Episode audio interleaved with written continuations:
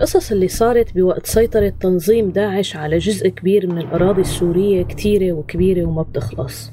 من ظلم وقتل وتعذيب لأتفه الأسباب.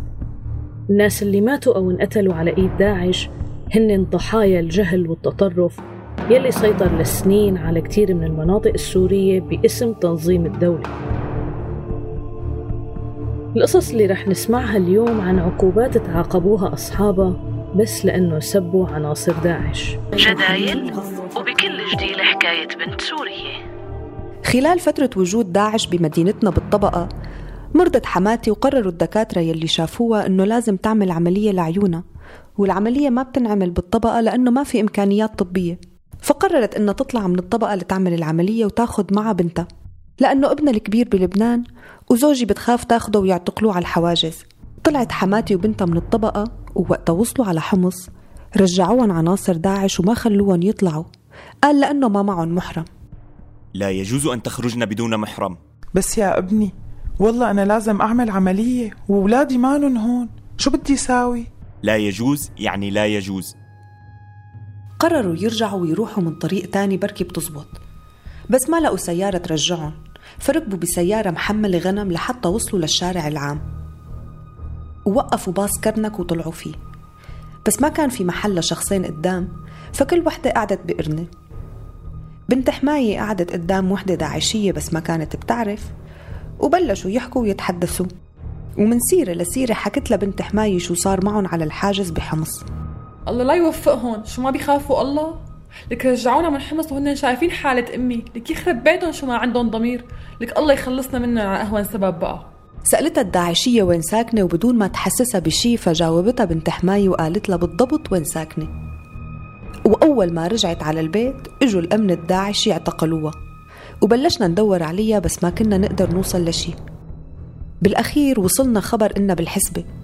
ورحنا على مقر الحسبة لنفهم شو القصة. بس قلعونا من الباب وما خلونا حتى نسأل أو ناخد ونعطي.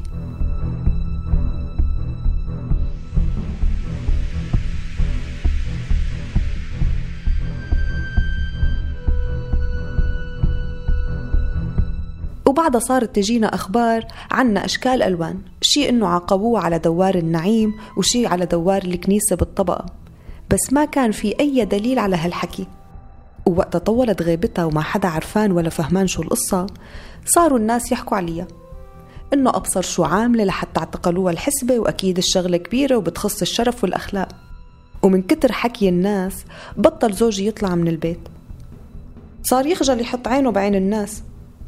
ووقتها يسألوه ما بيعرف شو يقول لهم.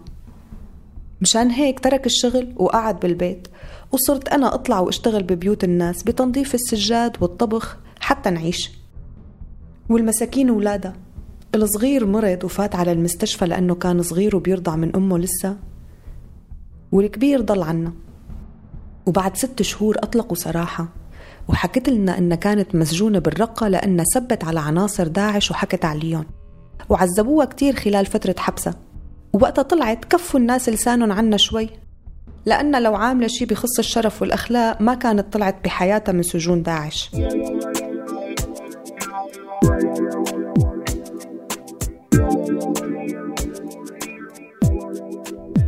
قصتنا الثانية اللي رح تسمعوها هلأ مستمعينا كانت العقوبة فيها أشد وأكبر لأنه الحكي كان على نساء داعش. جدايل وبكل جديد حكاية بنت سورية. ابن جيراننا كان كل يوم بيسهر مع رفقاته. كان شخص عادي. ما عرفنا عنه بيوم من الأيام شي سيء أو تصرف مو منيح بحق الناس يلي حواليه. وكان كل ذنبه إنه حكى حقيقة كلنا منعرفها. بس ما منسترجي نقولها لأنه السياف ما بيرحم. بليلة من الليالي كان ابن جيراننا سهران مع رفقاته. ومن سيرة لسيرة انفتح الحديث عن نساء الدواعش. وخاصة الموكلة لهم مهام مراقبة ومحاسبة النساء بالمدينة مثل نساء الحسبة وزوجات المقاتلين وقتها قال ابن جيراننا بيعملوا شريفات بس على حسابنا وهن كلهم سمعتهم سيئة وبيعملوا بلاوي زرقاء بالسر ليش مين هن؟ مو أغلبهم من اللي كانت سمعتهم بالأرض قبل ما يصيروا داعشيات؟ هلا صار فيهم شرف ليحاسبوا بناتنا وإخواتنا؟ هي هي الحقيقة فعلا بس مين كان بيسترجي يعلي صوته ويحكيها؟ من سوء حظ ابن جيراننا إنه كان في واحد من رفقاته بيشتغل مع الدواعش جاسوس على الناس بس ما حدا كان بيعرف. وبهالقعدة كان عم بيسجل حديث ابن الجيران يلي جاب نهايته. أخذ الشاب التسجيل للدواعش وإجوا مباشرة أخذوه على الحسبة. وضل ثلاثة شهور عندهم. ما ضل شكل من أشكال التعذيب ما دوقوه إياه. تتكلم على نسائنا يا كافر؟ آه. آه آه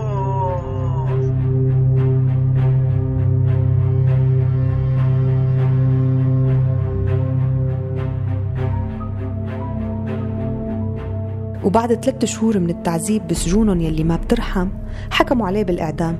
وعدموه قدام عيون كل أهل المدينة بدوار الكنيسة بمدينة الطبقة. ومن بين الناس يلي حضروا إعدامه أمه المسكينة.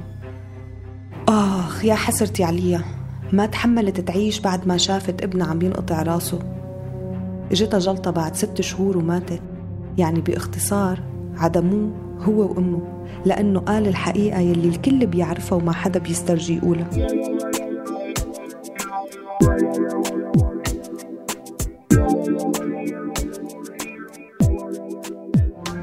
هدول قصتين مستمعينا نقلنا لكم ياهن من قصص كتيرة صارت.